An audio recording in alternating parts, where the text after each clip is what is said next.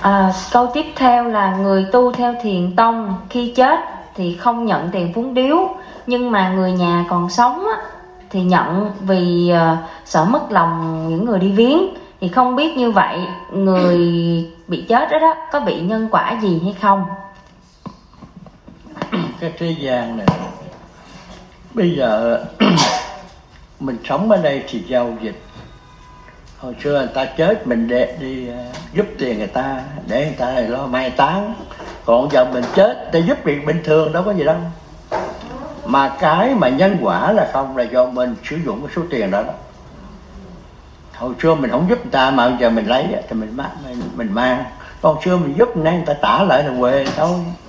Hơn nữa nếu mà mình lấy cái số tiền này đừng có làm cái gì hết.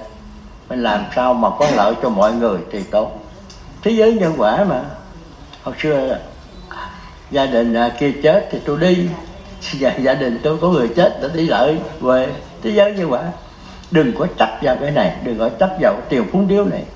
Muốn lấy cũng được không lấy cũng được. Nhưng mà mình làm cái gì? Không? làm đi cho trong sáng thôi chứ đừng có ấy. Thế giới này đừng có lo.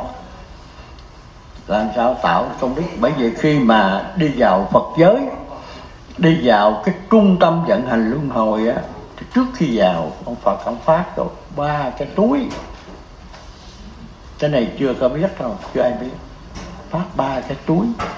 Một cái túi đựng đựng cái kim thân phật siêu nhỏ và công đức.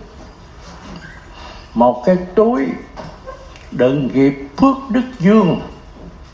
Một cái túi đựng nghiệp phước đức âm còn cái trung ấm thân hoàn toàn và nghiệp ác đức không không có nằm, nó nằm ở trong cái trung ấm thân.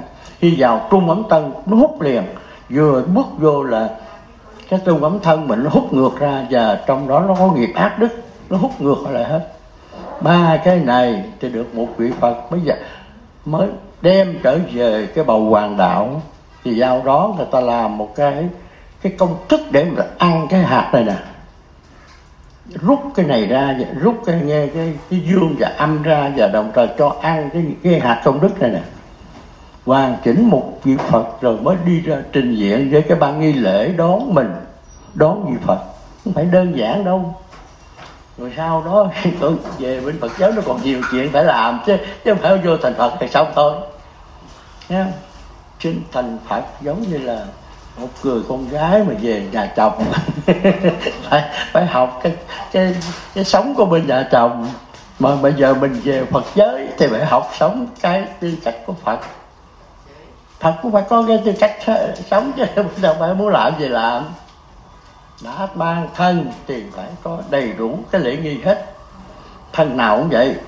Thân Phật thì phải theo lễ nghi của Phật, theo trời cũng vậy, thần thánh tiên con người cũng vậy không có ai mà thoát khỏi lực trừ khi con người không mang thân.